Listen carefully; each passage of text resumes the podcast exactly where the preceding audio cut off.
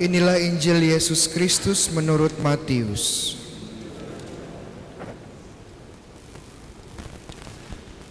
Dalam khotbahnya di bukit, Yesus mengajar murid-muridnya, katanya, Janganlah kamu menyangka bahwa aku datang untuk meniadakan hukum Taurat atau kitab para nabi. Aku datang bukan untuk meniadakannya, melainkan untuk menggenapinya. Karena sesungguhnya aku berkata kepadamu, selama belum lenyap langit dan bumi ini, satu huruf kecil atau satu titik pun tidak akan ditiadakan dari hukum Taurat sebelum semuanya terjadi. Karena itu siapa yang meniadakan salah satu perintah hukum Taurat sekalipun yang paling kecil dan mengajarkannya demikian kepada orang lain, ia menduduki tempat yang paling rendah di dalam kerajaan surga. Tetapi siapa yang melakukan dan mengajarkan perintah Taurat, ia akan menduduki tempat yang tinggi di dalam kerajaan surga. Aku berkata kepadamu, jika hidup keagamanmu, keagamaanmu tidak lebih benar daripada hidup keagaman para ahli Taurat dan orang-orang Farisi, kamu tidak akan masuk ke dalam kekerajaan surga. Kamu telah mendengar yang difirmankan kepada nenek moyang kita, jangan membunuh. Siapa yang membunuh harus dihukum. Tetapi aku berkata kepadamu, setiap orang yang marah terhadap saudaranya harus dihukum. Siapa yang mencaci saudaranya harus dihadapkan ke mahkamah agama. Siapa yang menghina saudaranya harus dicampakkan ke dalam neraka yang bernyala-nyala. Sebab itu jika engkau membawa persembahanmu di atas mesbah dan kau teringat akan sesuatu yang ada dalam hati saudaramu terhadap engkau, tinggalkanlah persembahanmu di depan mesbah itu. Dan pergilah berdamai dahulu dengan saudaramu. Lalu kembali untuk membawa persembahanmu itu. Segeralah berdamai dengan lawanmu, selama engkau bersama-sama dengan dia di tengah jalan, supaya lawanmu itu jangan menyerahkan engkau kepada hakim, dan hakim itu menyerahkan engkau kepada pengawal, dan engkau dilemparkan ke dalam penjara. Sesungguhnya aku berkata kepadamu, engkau tidak akan keluar dari sana sebelum engkau membayar utangmu sampai lunas. Kamu telah mendengar firman, "Jangan berzina." Tetapi aku berkata kepadamu, setiap orang yang memandang perempuan serta menginginkannya sudah berzina dalam dengan perempuan itu di dalam hatinya. Jika matamu yang kanan menyebabkan kau berdosa, cungkilah dan buanglah itu. Karena lebih baik bagimu jika satu dari anggota tubuhmu binasa daripada tubuhmu yang tubuhmu dengan utuh dicampakkan ke dalam neraka. Jika tangan kananmu menyebabkan kau berdosa, penggalah dan buanglah itu. Karena lebih baik bagimu jika satu anggota tubuhmu binasa daripada tubuhmu yang utuh masuk neraka. Telah difirmankan juga siapa yang menceraikan istrinya harus memberikan surat cerai kepadanya. Tetapi aku berkata kepadamu, setiap orang yang menceraikan istrinya kecuali karena zina, ia menjadikan istrinya berzina. Dan siapa yang kawin dengan perempuan yang diceraikan, ia pun berzina. Kamu telah mendengarkan pula yang difirmankan kepada nenek moyang kita, jangan bersumpah palsu, melainkan peganglah sumpahmu kepada Tuhan. Tetapi aku berkata kepadamu, jangan sekali-kali bersumpah, baik demi surga, karena surga adalah tahta Allah, maupun demi bumi, karena bumi adalah tumpuan kakinya, ataupun demi Yerusalem, karena Yerusalem adalah kota Raja Agung. Janganlah juga engkau bersumpah demi kepalamu, karena engkau tidak berkuasa memutihkan atau menghitamkan sehelai rambut pun. Jika ya, hendaklah kamu katakan ya. Jika tidak, hendaklah kamu katakan tidak. Apa yang lebih daripada itu berasal dari si jahat. Demikianlah Injil Tuhan.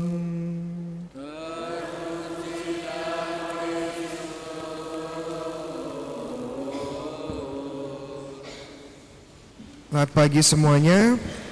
Injil kita sudah panjang, jadi saya tidak akan memberi homili panjang-panjang ya. Cukup dua jam ya.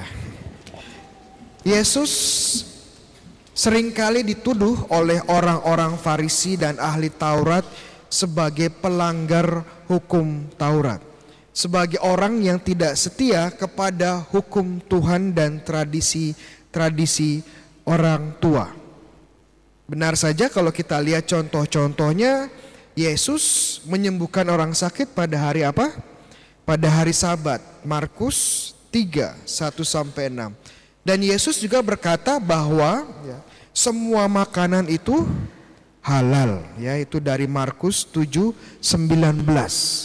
Jadi ini kabar gembira bagi Bapak Ibu yang suka makan makanan eksotik ya. Tuhan bilang boleh makan kelelawar ya, boleh makan ular ya. Tapi hati-hati nanti nanti kena virus corona ya, jadi hati-hati. Dan akhirnya Yesus juga berkata bahwa siapa yang tidak makan tubuhku dan minum darahku tidak memiliki kehidupan yang kekal. Waduh, ini Yesus kok mengajarkan kanibalisme ya. Padahal tidak boleh di imamat 17-14 meminum darah. Waduh, ini membuat orang secara khusus orang-orang Farisi menuduh Yesus sebagai orang yang tidak setia kepada hukum Taurat. Tapi Injil hari ini Yesus berkata dengan tegas dan lantang, "Jangan pikir aku datang untuk menghilangkan hukum Taurat, hukum Musa dan para nabi. Aku datang untuk apa? Untuk menggenapi hukum Taurat." Pertanyaannya sekarang, bagaimana Tuhan Yesus menggenapi hukum Taurat? Jawabannya sebenarnya mudah. Yesus, Tuhan Yesus menggenapi hukum Taurat dengan kembali kepada hal-hal yang esensial. Kembali kepada rencana Tuhan yang paling awal, yang paling dasar. Dan karena kembali ke esensial, dia pun harus ya menghilangkan hal-hal yang tidak esensial. Bagi Yesus ya, makanan itu tidak terlalu penting ya apa yang masuk itu tidak penting, tapi yang keluar dari hati itu yang lebih penting.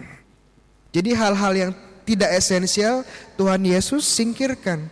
Tapi dia ingin kita kembali ke hal yang lebih penting, lebih esensial, lebih fundamental dan menjadikan hal fundamental ini di standar yang lebih tinggi.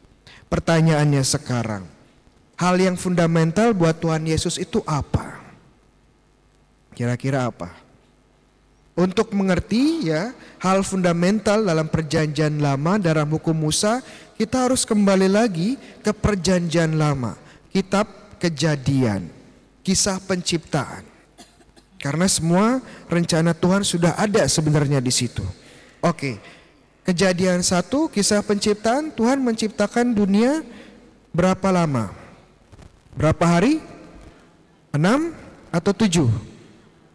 6 atau 7 boleh ditambah 8 ya. Menciptakan kerjanya 6 hari, tapi jangan lupa istirahatnya hari ke ketujuh. Pertanyaan berikutnya, kenapa Tuhan harus istirahat? Hari ketujuh Tuhan istirahat. Kenapa dia istirahat? Capek Romo. Iya. Capek ya setelah menciptakan dunia apalagi menciptakan manusia rewel diciptakan kecapean Tuhan. Ya, mau istirahat dulu, capek. Apakah Tuhan bisa capek? Nah, untuk mengerti kenapa Tuhan menciptakan hari ketujuh hari istirahat, kita harus kembali ke hari ke enam. Di hari ke enam Tuhan menciptakan apa? Manusia dan dan hewan-hewan. Jangan lupa hari ke-6 Tuhan tidak hanya menciptakan manusia, tapi juga menciptakan hewan-hewan darat yang lain. Nah, sekarang apa yang membedakan kita dengan hewan-hewan itu adalah Tuhan mengundang kita semua masuk ke hari ke tujuh untuk beristirahat dengan dia. Jadi hari istirahat itu untuk manusia beristirahat bersama Tuhan di hari ketujuh. Tapi Tuhan mengerti, Tuhan tidak akan pernah paksa kita untuk beristirahat bersama Dia. Semua masih pilihan kita.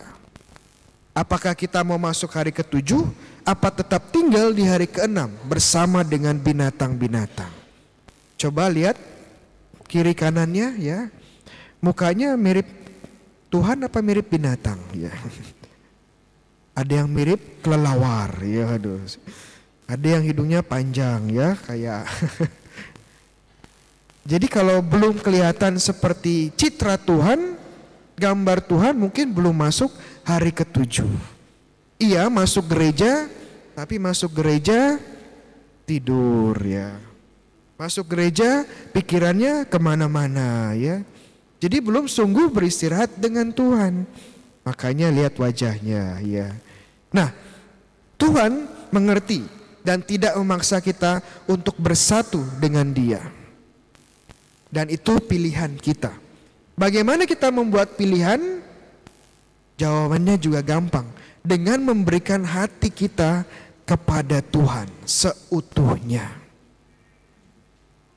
Makanya Injil hari ini fokusnya sebenarnya bagaimana kita menyucikan, membersihkan, memurnikan hati kita agar sungguh layak ikut Tuhan.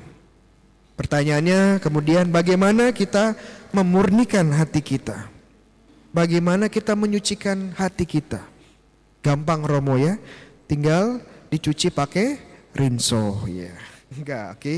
Memurnikan hati kita, kita harus menyingkirkan pikiran-pikiran, emosi-emosi ya yang negatif. Dan ini yang dilakukan oleh Yesus. Makanya Yesus tidak ingin kita marah lama-lama. Tidak ingin hati kita penuh dengan kemarahan, penuh dendam, penuh kepahitan. Kenapa? Karena hati yang penuh kemarahan hanya akan melahirkan kekerasan. Yesus tidak mau hati kita penuh dengan hawa nafsu. Karena hati yang penuh hawa nafsu akan melahirkan apa? Amoralitas. Tuhan tidak mau hati kita penuh dengan kebohongan. Kenapa? Karena kebohongan akan melahirkan kebohongan yang lebih besar lagi. Tuhan tidak suka kita cerai. Kenapa? Karena surat cerai itu hasil dari apa? Hasil dari kedegilan hati manusia. Jadi semua hal yang jahat Tuhan mengerti itu dari hati keluarnya. Makanya hatinya harus dibersihkan dahulu. Dan Yesus mengerti ya Matius 5 sabda bahagia hanya mereka yang punya hati murni dapat apa? Dapat melihat Tuhan. Pertanyaannya sekarang, hati Bapak Ibu di mana? Ya. Jangan-jangan hatinya enggak di gereja ya. Mungkin tubuhnya di sini, tapi hatinya di tempat lain ya. Hatinya masih di rumah ya masih tidur ya.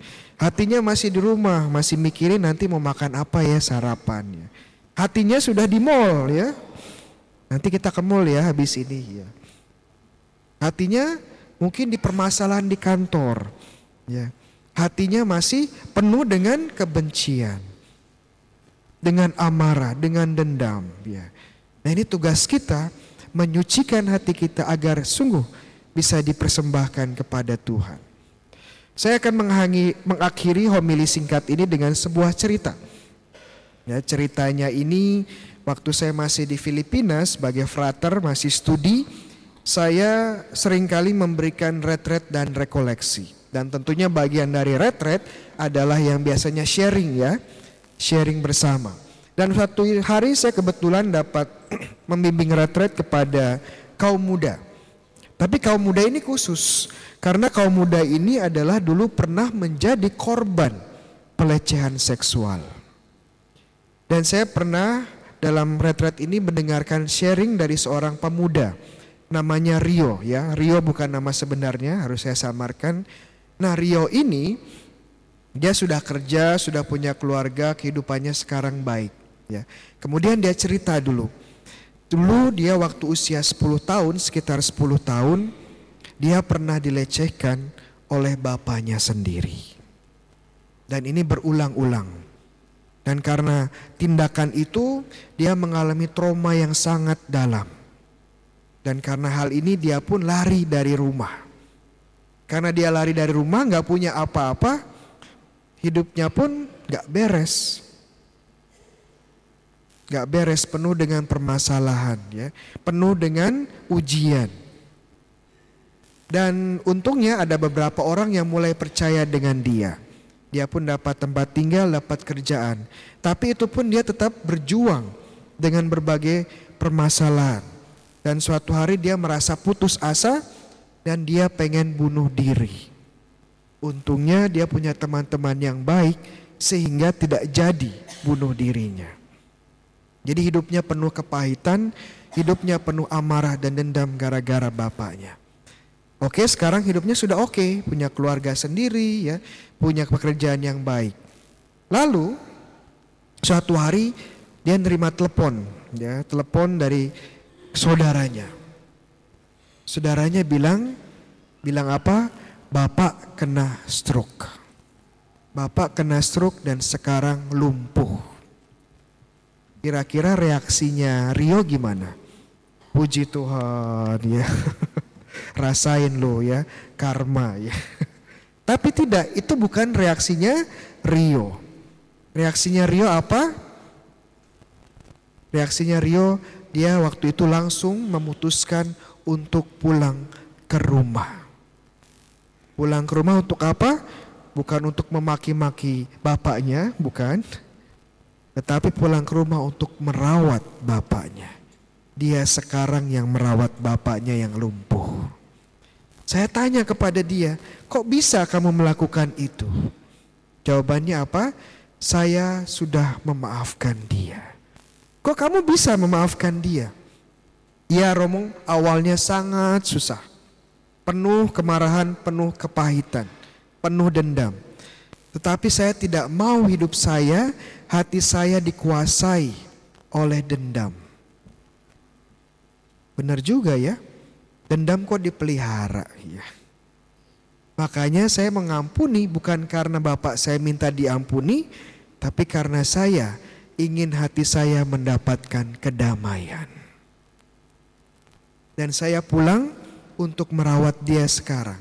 Karena saya ingin hati saya dipenuhi cinta kasih.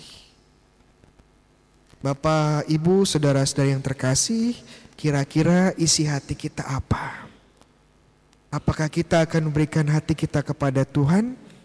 Dan apakah hati kita sudah sungguh murni untuk dipersembahkan kepada Tuhan? Amin.